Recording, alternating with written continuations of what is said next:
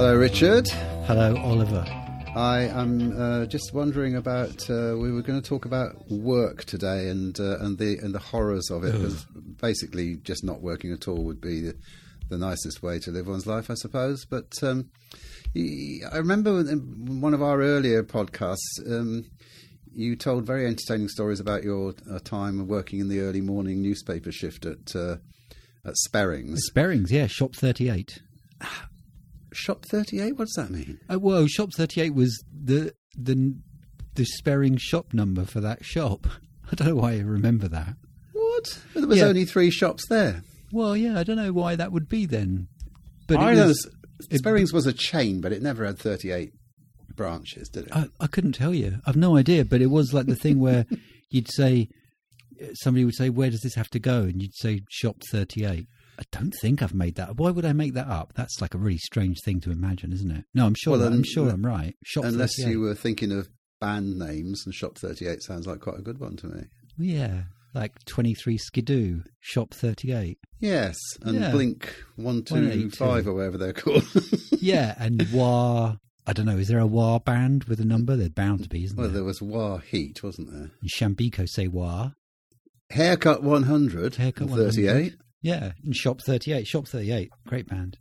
There was there was uh, a Mr. Sperring that actually owned the chain, wasn't there? Bob, Bob Sperring. Oh, yeah. Did you meet him? I don't know. I kind of have a feeling I I should have done, but I don't. I don't. I don't remember meeting him. Maybe I did, and he just had a T-shirt on with that "Shop 38" written on it, and it's just somehow like seeped into my brain as that was the name of the shop for internal communications or something. I don't know. But I believe he's dead because otherwise we could ask him why he was wearing a T-shirt with Shop 38 on it.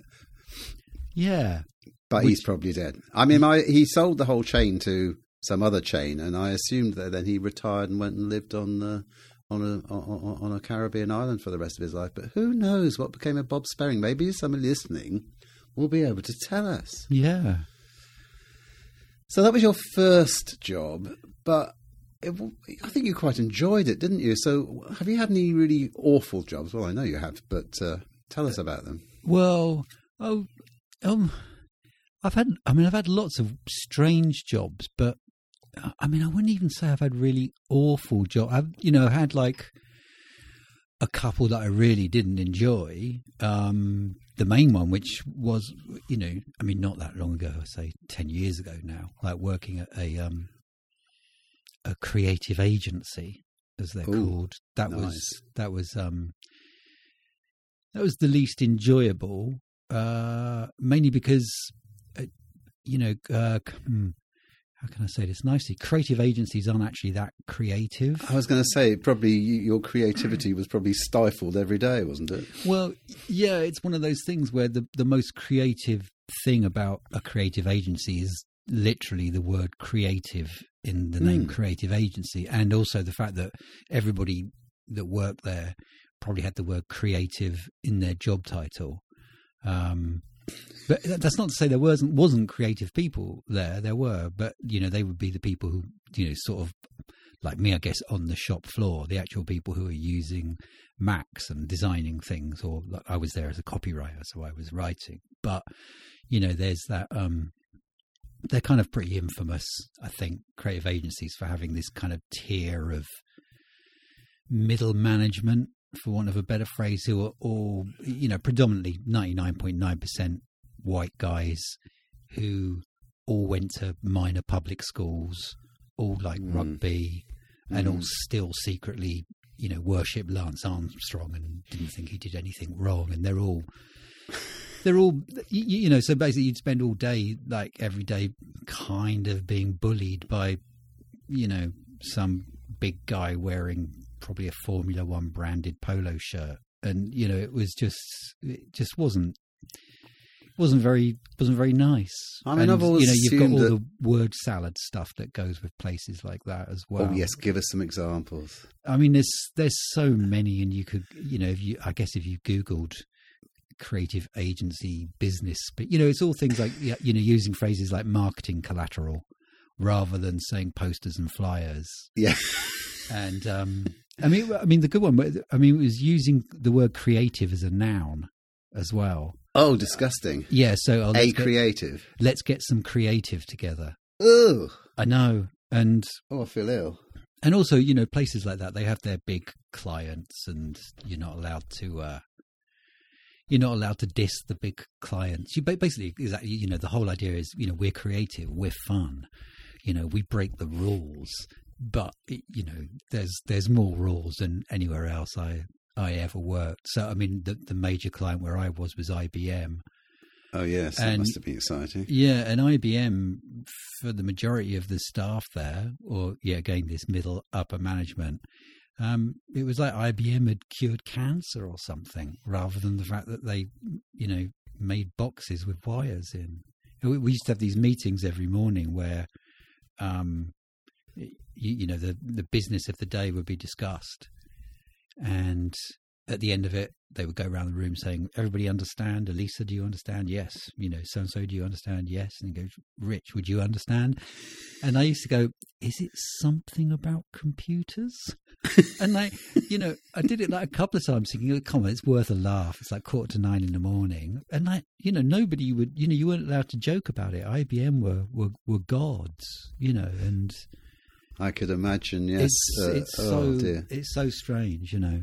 And you know, the one time I knew I had to get out was when uh, IBM uh, released some software thing, some business software package, which was designed to be used um, at airports, and I had to rewrite their copy before it went into a sales manual that people could then take out to airports and say, "Look." And one of the one of the things that they used on everything was examples as to why your business operation would have been better if you'd had this software and and they picked three examples of things that had happened at airports and where this software would have helped um, one of them was some big baggage strike at Boston or something. I don't know what the middle one was, but the other one was um, the uh, the the Concorde crashing in Paris in 2000.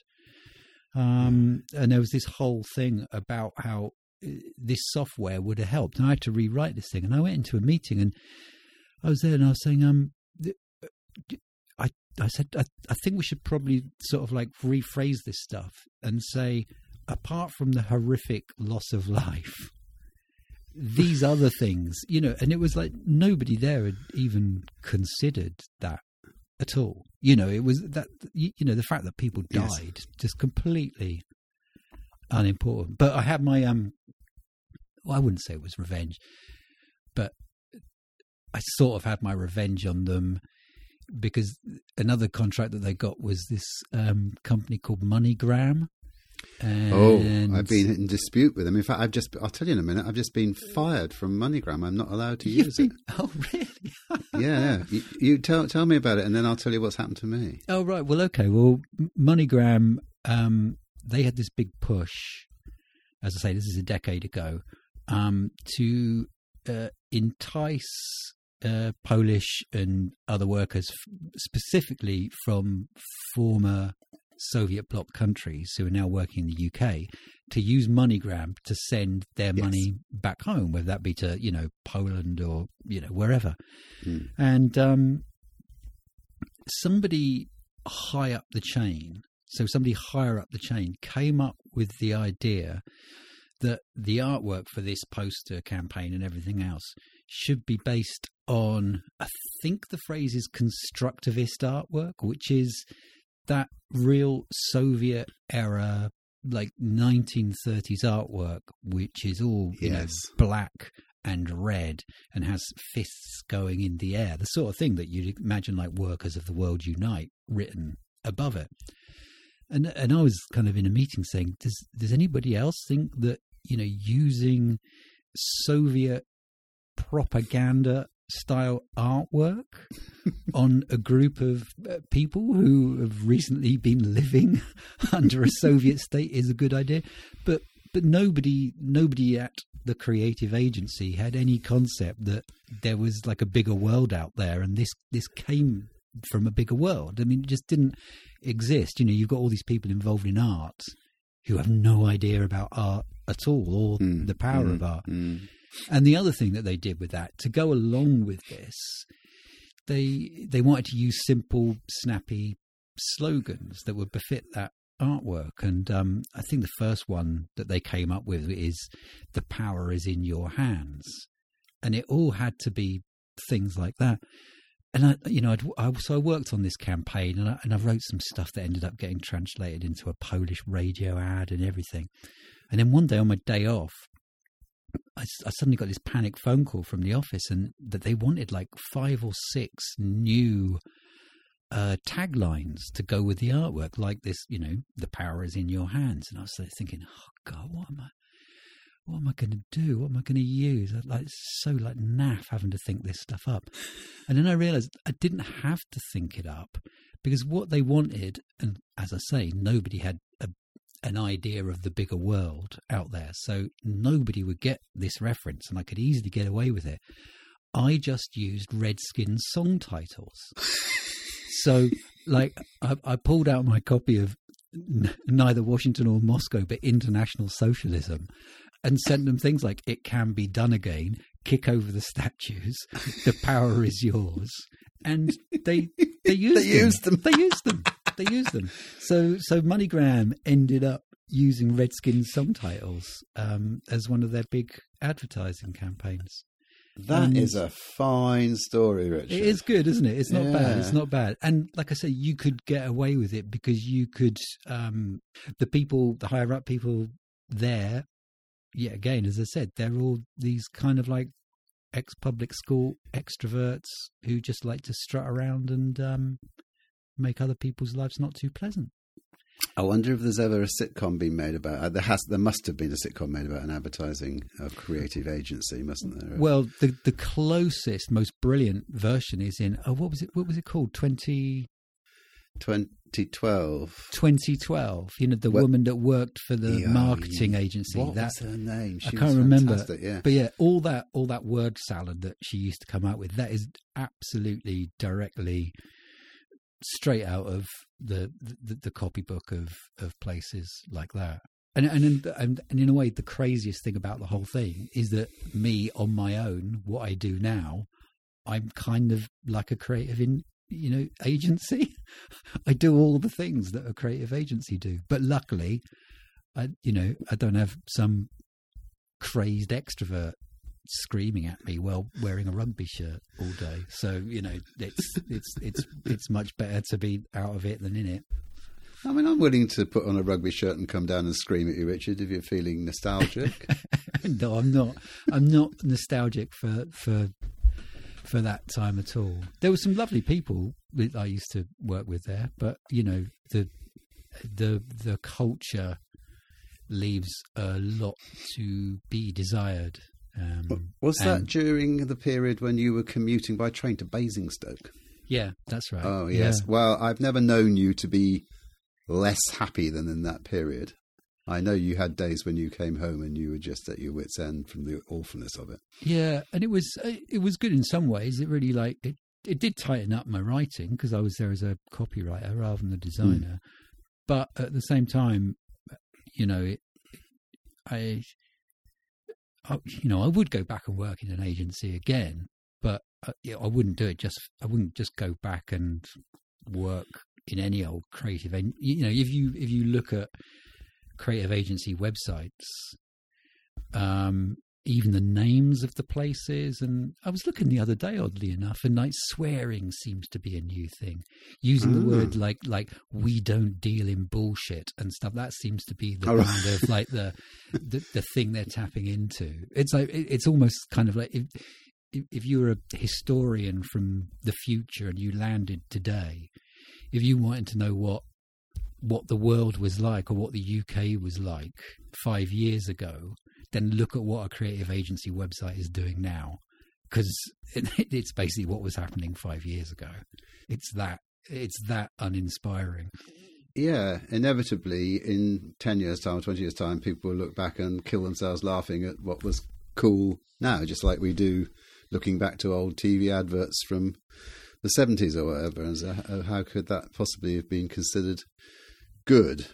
But yeah, just, ex- exactly. I mean, it's the th- and that's but that's the thing. It's the thing of the idea that you know um, the the kind of the way that these these companies put out this idea that they're on like the cutting edge, whereas it's it's what was happening years ago, and they've only just caught up. They've only just had, for want of a better word phrase, the balls to kind of like jump on board. You know, there's nobody that's actually, I, I doubt, really kind of like leading the line.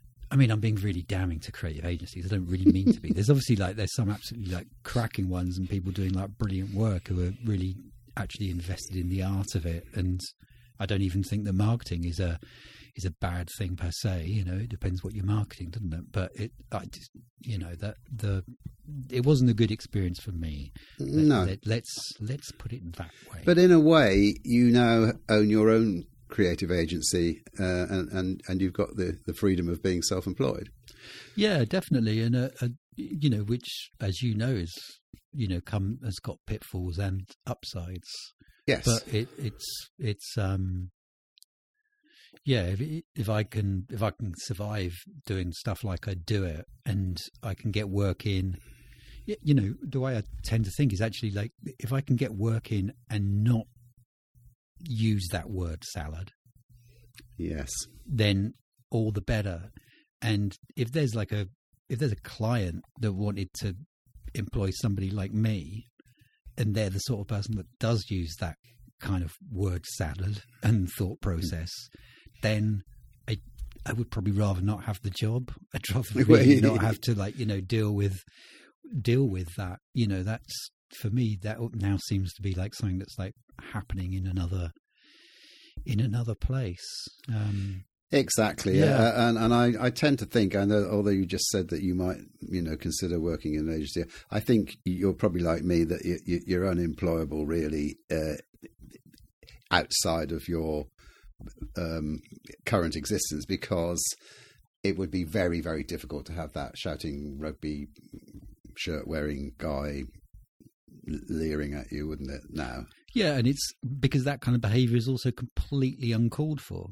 You know, Mm. it, it it really, really is. And if if the pandemic has done one thing, then it's screwed with those people, and that's a good thing because they've you know, like I said, they're all just crazed extroverts, and they don't have their stage to parade on anymore because they're all stuck at home. Sorry, I sound really bitter and biting. no, no, this, no, no. But, This is uh, what you this is what we like. I, I, I, I wish you to be as bitter as possible. well, Um, is, that's that thing. You know, the, it, it's a, it's a, you know, those places are the, the, the classic example of places run by outgoing people who have the, the confidence of ignorance. Nice. I'll, I'll, I'll, I'll note that down. The confidence of ignorance. There's a lot of it about at the moment, but I am not going to talk about Brexit or anything like that. I'm because it's- paraphrasing Aldous Huxley there. I must give. Oh, oh. I think it was the the confidence. Was it? the confidence of arrogance? No, the confidence of ignorance. I think he said was the worst kind of confidence, and it's and it's so true. It's that you know. Well, uh, if there's time in a minute, I'll talk about how I came to be self-employed unexpectedly a few years ago. Um, But what happened with But- MoneyGram? Oh, MoneyGram. it, there's a there's a guy that I know who owns a, a holiday property, um, and uh, we are optimistically trying to book a holiday for next year Yeah. um, to celebrate a massive wedding anniversary. And uh, I know this guy. I've co- corresponded with him for a very long time. Hmm. Uh, he's American, um, but at the moment he's uh, he's a bit unwell, and so he's staying with his family in Michigan. I mean, that's all by the by, really. Yeah. Uh, but the time came for me to put the deposit down on this uh, uh, house that we're going to rent from him, and he requested that I should do it by MoneyGram. I didn't even know what that was really, but I went online and I filled in all the stuff and put all my you know, card details and everything in, and I said, uh, I'll, tr- I'll transfer this, thank you very much. Uh, and then uh, it said, yes, it's all gone through. And then five minutes later, I got a, an email saying, uh, your uh, payment has been refused. right. So I wondered at that stage, it didn't say any, anything about why or anything like that. Yeah. Um, and it said the only way you could can do it is to go to your local MoneyGram agent physically. Right. Yeah. So I asked around, and there's there is one in the post office in Otterbourne, just down the road here. Hmm. So I went down there and I had a talk with the lady, and it's all fine. And I gave her all my cards and. And she said, um, just as she was about to press the button to send, she said, um, "It's all right. Is it the they're adding um, a, a fee uh, of uh, forty two pounds?" To which I said, "Cry, no, that's not all right because what they quoted me on their online service was uh, a three pound ninety nine. Right. So she said, "Oh well, I'll just check anyway." She, I won't drag it out too long, but she checked and checked, and no, this was the only uh, way to do it. So I came home and I tried again on, on online. She Yeah. said, "Just do it online. That should work." And the guy that I'm sending it to said, "Well, all my customers just do it online. There's no problem at all." Hmm. Try it again. What I thought was that one of the questions on the uh, on the original attempt was, "Do have you ever met the person that you are sending this to?" to which the answer is no. I've never met him, Yeah. but I do know him and know exactly who he is, and I've talked to him and I correspond with him for a very long time because we've been trying to book this for ages, and uh, you know I'm one of these people who's ultra paranoid about scams. So if it was a scam, I wouldn't be within a million miles of it. I, I, I got into touch with him through a reputable booking.com style site, you know. Yeah. Anyway, uh, so I tried again. And this time I thought, well, if that's what holding me up, I'll click the thing that says, yes, I have met him, because how will they know? Yeah. Uh, so I was quite confident then, but five minutes later, it said um, your your payment has been declined. Mm. Uh, you can only send this. So Groundhog Day, back I go to the thing and say, can you just really check? And so they it was a different person this time, and they checked again, and they came to the conclusion that I couldn't send it without spending forty two pounds. Meantime, uh, I was starting to get these really frightening emails from MoneyGram, sort of you know, more or less accusing me of being a money money launderer, which um, you know I can see they they need their mechanisms in place. But Yeah. what they've done, oddly enough, is they've deleted. What's the word when when you get banned from something online? Um, Blocked.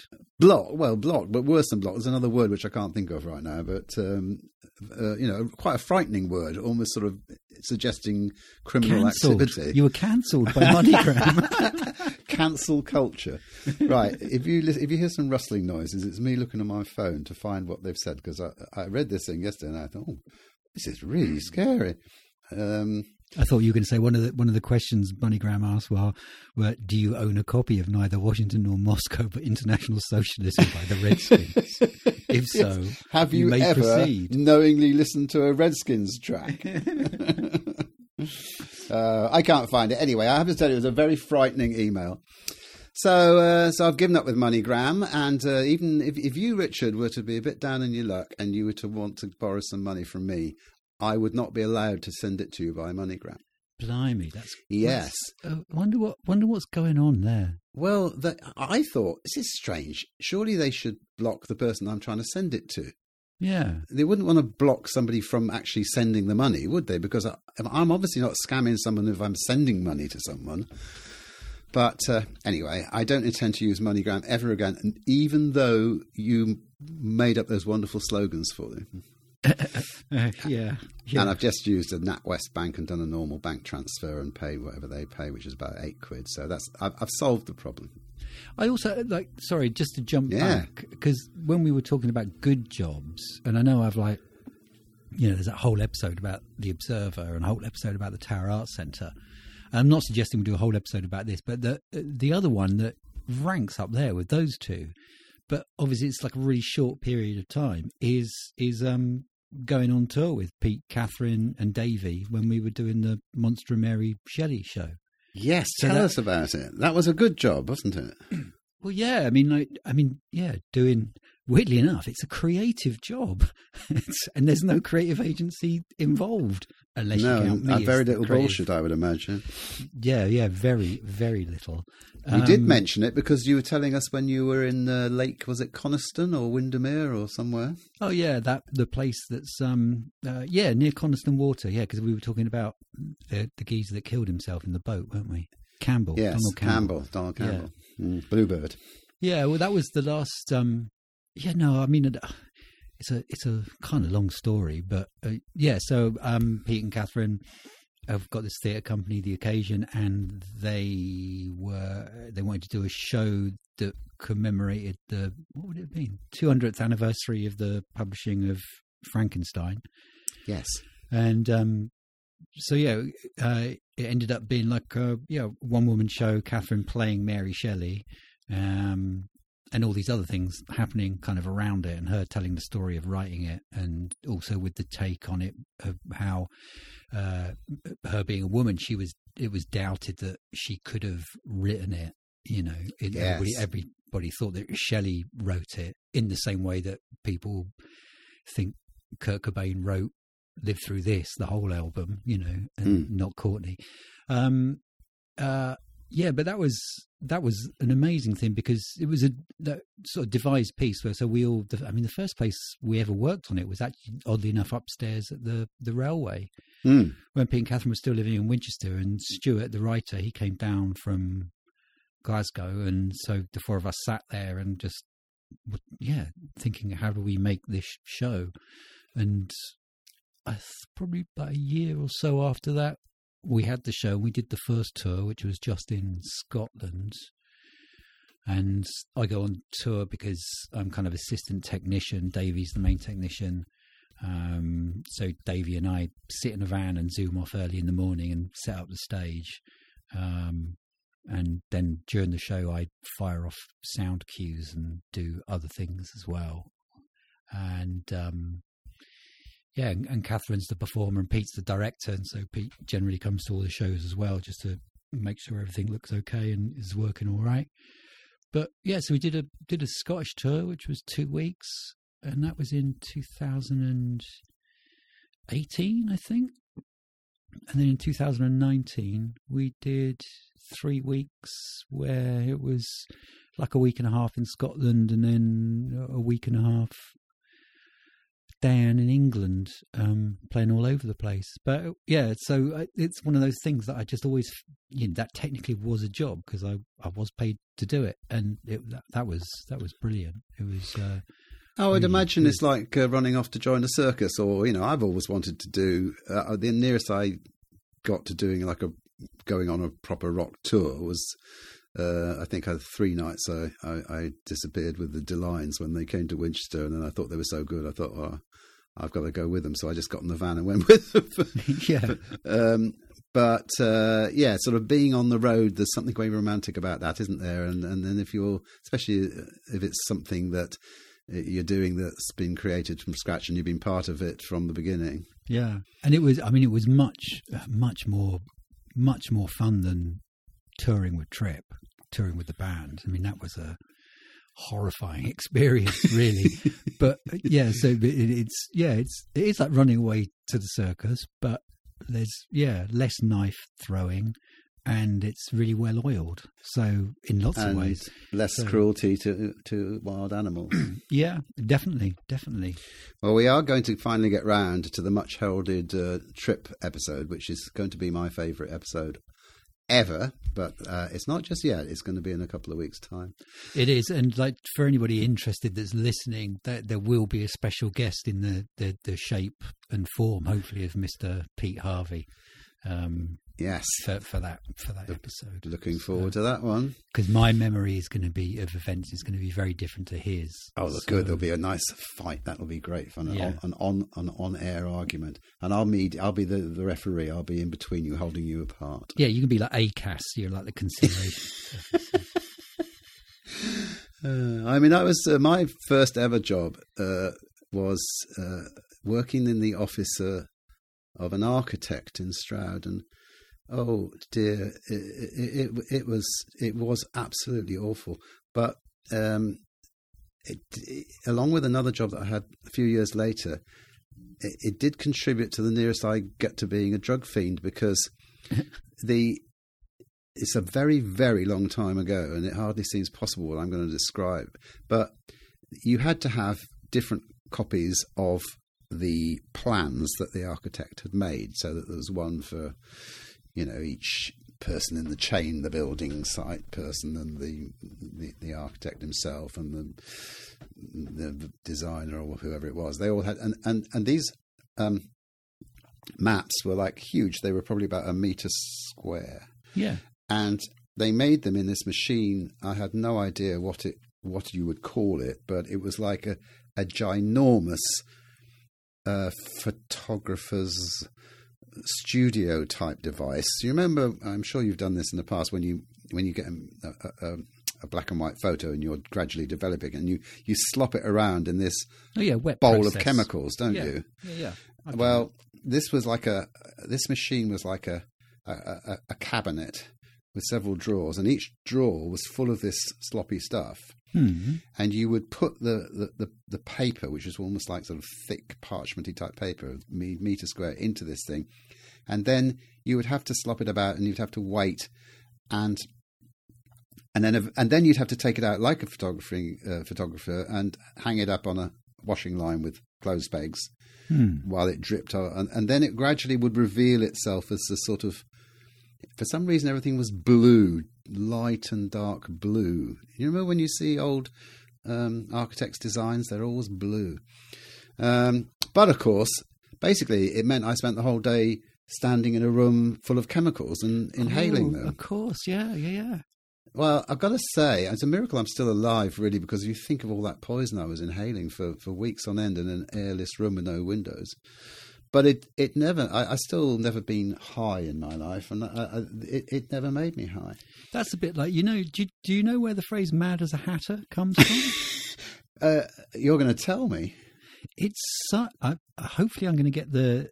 It, it's something to do with the use, I think, of mercury in hat making.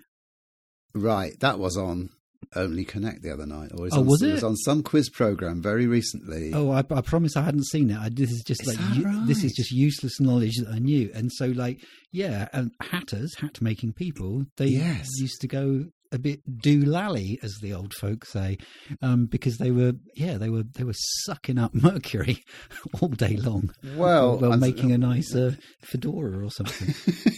Yeah, it's it's hard to hard to imagine that uh, that they survived the experience. But uh, I remember when we used to use have those old mercury thermometers, and my mother was always paranoid that I might um, break it by by chewing it with my teeth. You know, you had to put it Mm. under your tongue. Yeah, yeah, yeah. And she, she always used to Oliver, if you do that, the mercury will come out and you, you swallow it and you'll die. Oh, nice accent, Oliver. See, you could, yeah. There's there's bits of Mary Shelley you could do. I'll come out on your next tour with you, no problem. Yeah, you could be the this disembodied voice of I don't know somebody. There's nobody Scottish in the play apart from well, there's there's a bit where she talks about um, a place called Broughty Ferry. There's a line where Catherine goes, Yes, "I've never Broughty even Ferry." been to Broughty Ferry," Yes. and in Scotland that gets big laughs, Oh, but like down south, nothing, nada, zip, well, zilch. I, I'm not surprised. It'd be like Um, saying, "I've n- I've never even heard of Milford on Sea." That might get a giggle if you were in Fareham or something. but- Yes, I'm, I, I guess so. I mean, here it's either Eastleigh or Basingstoke that gets the laughs. But, That's uh, true. That's true. That's true. So with when I was the- in, uh, sorry, uh, uh, uh, just to, to complete the uh, the bit I was just doing before is that then uh, another of my appalling jobs was uh, when I was in uh, uh, Germany the first, the second time up in Kiel in in Schleswig-Holstein, and I got a job. It was a great job because it was job at the university in the English department, um, and my job was to duplicate things all the time. And the only uh, way of duplicating they had at the time was uh, something called, uh, I think we called it a Banda machine. Gestetner. Again, yeah, but uh, it, these again would be the ones, I don't know what they were called, that, that produced blue Hmm. um, worksheets or whatever it was that they were devising. So I would get some lecturer would come and deliver me uh, a piece of whatever this stuff was. It was like paper that they'd typed or written their uh, activities on, and then they say, "Oh, will you please make me fifty copies of this?"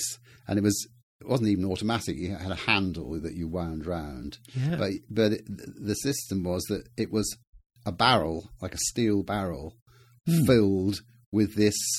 Now, what is it called? Is it called ether? It's that stuff that you'd normally use for uh, cleaning the toilet or oh Yeah. It's Anyway- what, it's what Hunter S. Thompson has a towel drenched in in the in the footwell of his car on the way to on the way to Las Vegas. there you go. Yeah. Incredibly smelly. I like. Uh, I, I'm sure punks used to sniff it, and uh, oh, what was it called? Anyway, uh, you poured this liquid in, and and and you.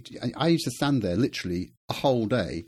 I used to get repetitive strain in my right arm from just bashing out hundreds and hundreds and hundreds of worksheets, and this smell overpoweringly, and all my clothes would would stink of it. But the advantage of it was, again, once again, it never got me high; it just made me feel sick. Yeah. Um, but I could then save. I went out to the like, clubs in the evening and met, met beautiful women, I could say, "Yeah, well, you know, I, I'm just working at the um, the English department up at the university, you know," and they would think, "Oh, he must be a, a lecturer or a professor or something." Whereas, in fact, I was a and then they'd also say, "But you you also seem like you're a bit out of it all the time." yes. And what is that smell, by the yeah. way? What is that smell? Oh, this this cologne is very enticing, Hair Grey. Do you think? Well, it worked about- occasionally, you know. well, do, you, do you think you can buy carbon paper anymore? Carbon paper. Oh, oh, well, I used to use it constantly when I had a typewriter. Yeah, I don't I'm know. now- There must be people who use typewriters. There's got to be somewhere online where you can Google carbon paper and order it. It's like ordering needles for your 78 RPM record player or whatever. It's got to be, isn't I, it? I haven't thought about it for so long that uh, just before I said it, I was doubting whether I was saying the right thing. But it is carbon paper, isn't Yeah, it? carbon paper. Carbon. You've got one piece of white paper, and then you put a carbon paper um, underneath it, and then another piece of white paper, and that makes two copies as you type. And that was blue as well, wasn't it? Carbon Yes, paper was blue. It could be. It was mainly black, but it could be blue. So we're saying the international colour of copying is blue, Ah. or historically blue. I guess so. And that's yeah, because the the I, th- oh, I hope I'm going to get this the right way. My my stationary friends will be most miffed if I don't, because uh, you know normal paper, what we call copy paper, Mm. that's like 80 gram paper, and bank paper, which is the paper you used to put on top of the carbon, so it would go through. That's thinner, so that's 60 gram paper. And so you'd have, I think that's what I'm right in saying that way. You'd have like the, the bank paper, the carbon paper, and then the and then you know uh, a normal sheet of 80 gram and here endeth the lesson about uh, Well, pa- no, I- paperweights It's yeah, it's it's it's extremely interesting because of course what you couldn't do is like now you might type something and you'd make all the relevant adjustments and when you're finally satisfied with it, that's when you would start to copy it. Hmm. But then the copying procedure is happening as you are typing. Yes So you can't make any mistakes, or if you do, the copy will look very ugly. It will have crossings out and things. and then you used to get those typewriters that had corrector ribbons as well didn't they Oh yes, because I had a I had a Smith Corona. It was actually called a Smith Corona corrector. Um, say that uh, after a few I was just going to say, yeah. yeah.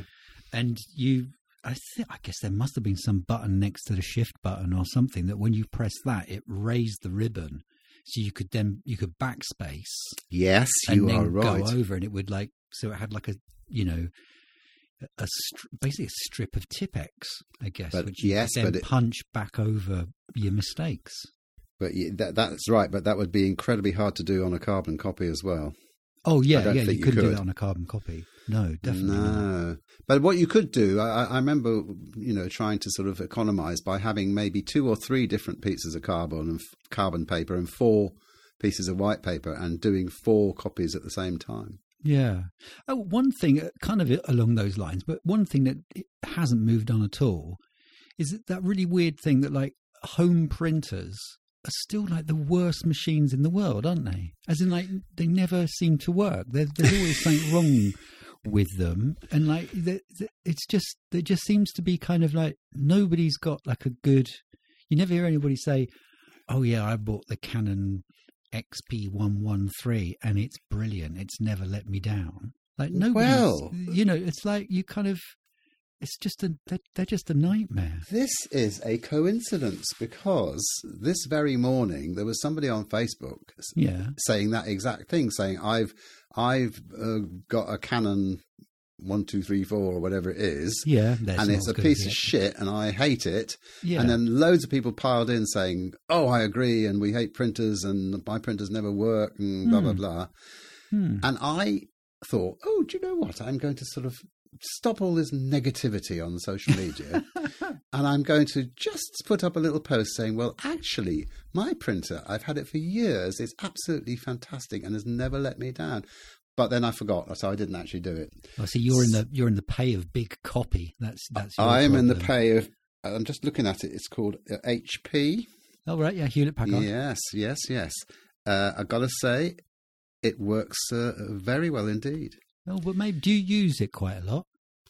I use it every day. Yeah. Oh well, maybe that's the thing. Ah, you see, you. Yeah, I, I, I think probably for a lot of people, they just seize up and the ink dries up, and because I think there's something also like some of the, on some of the fancier ones, even there's like a chip inside the ink cartridge.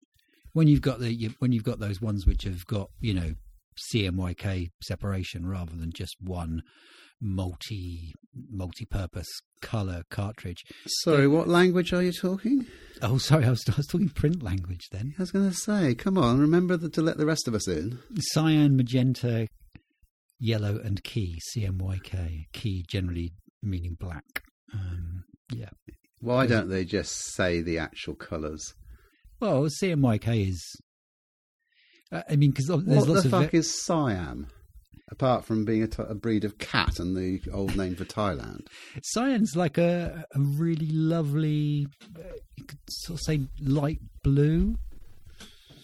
And then magenta's like a light red, pinkish colour. Is and so it? ba- basically, well, in anything that you've ever had printed, any Mhm. colour that you see is made up of cyan, magenta, yellow, and black. Yes, it, it, I remember from my little painting box when I was a, a little boy, uh, you could mix different colours and come up with new ones. Exactly, yeah. It was like primary and tertiary colours, and but don't get it confused with RGB, red, green, Oh, and blue. Christ. Well, because you can get an RGB because that's how we see color. We see that that that's that's color in a in the spectrum of light. We see red, greens, and blues, and they combine and make up everything. Whereas with print, it's CMYK. Um, and This is extraordinary. well, it also well, it goes back to that thing I was saying. You, you know, like you know, there's there's you know, there's not just black. There's lots of different blacks, and you know, Oh, come on. Don't do my head in. There No, are no. not lots of different blacks. there are there's loads of loads of different blacks. If you um if you were going to print something out from InDesign, and you had you had an image that somebody sent you, or a logo that had black in it, and you wanted to put that on a black background, there's no guarantee that the black background that you're going to use is the same as the black on on that image that you've been sent. well, in that So- case, it's grey. Yes, but You can't be blacker than black. Oh, Oh. Except in certain films I've seen. no! Now you're getting into a very, very interesting subject. Um, I, I, I, about I, am the, the, the almost blackest, the in a coma substance. of lack of interest Oh in no, it's, discussing. it's it's a fact. I wish I can't remember the name of the thing, but um, the artist Kapoor bought it, and he was the only one allowed to use it. It was like a kind of Klein International Blue, but it was. I don't. It's not adamantium black, obviously. Maybe it is. I can't remember. what it's called. Adamant? No, it, there, there's a there's a form of black which is made up of going back to carbon, these tiny molecules of uh, of carbon, and it's so dense that light it only reflects sort of fifteen percent of light I'll, I'll email you and I'll put it in show links. I'll email you some stuff that's made out of this because it's mind bending. It's, Could- it's such a strange thing. But Could Yeah. we at this stage do a listeners' poll and ask if they would like us to do an entire 45 minutes? do they want to hear Rich talk about colours anymore? Probably well, I think you could do 45 minutes just on black. Yeah, I could. I could. It's it's that. Yeah, the the um. Or well, rather than me doing it, there's a couple of great episodes of 99% Invisible, which is uh, which are dedicated to these these two. Um, I'm sorry. I'm gonna like, I'm gonna do something that I don't usually do. I'm like, I just need to look up the name of this black. Oh, well, I, th- w- I, I, well, yeah, you, you, you look. I thought you were going to excuse yourself and go to the toilet or something. no, no, no, no. This is much more excited. Um, Vantablack absorbs almost all light to which it is exposed, 99.96%. The new material is even closer to complete absorption at more than 99.995%. I mean, how insane is that? Well, if if I knew what it meant, I probably would Uh, find it insane. But I'll, I'll send you. I'll send you some image links later. And, and oh, you'll- you'll this is great! I mean. I can't wait. You're going to send me a load of black to look at.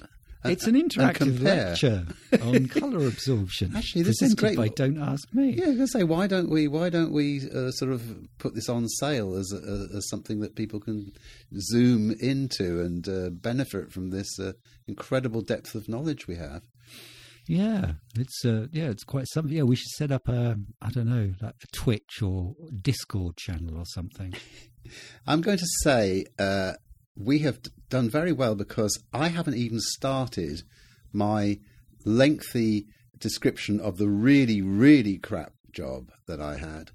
And I certainly haven't started my rather delightful story of how I became self employed and transformed my life, which is an inspiring sort of thing for people who are maybe feeling a bit down during this pandemic, who wants an inspirational story to cheer them up.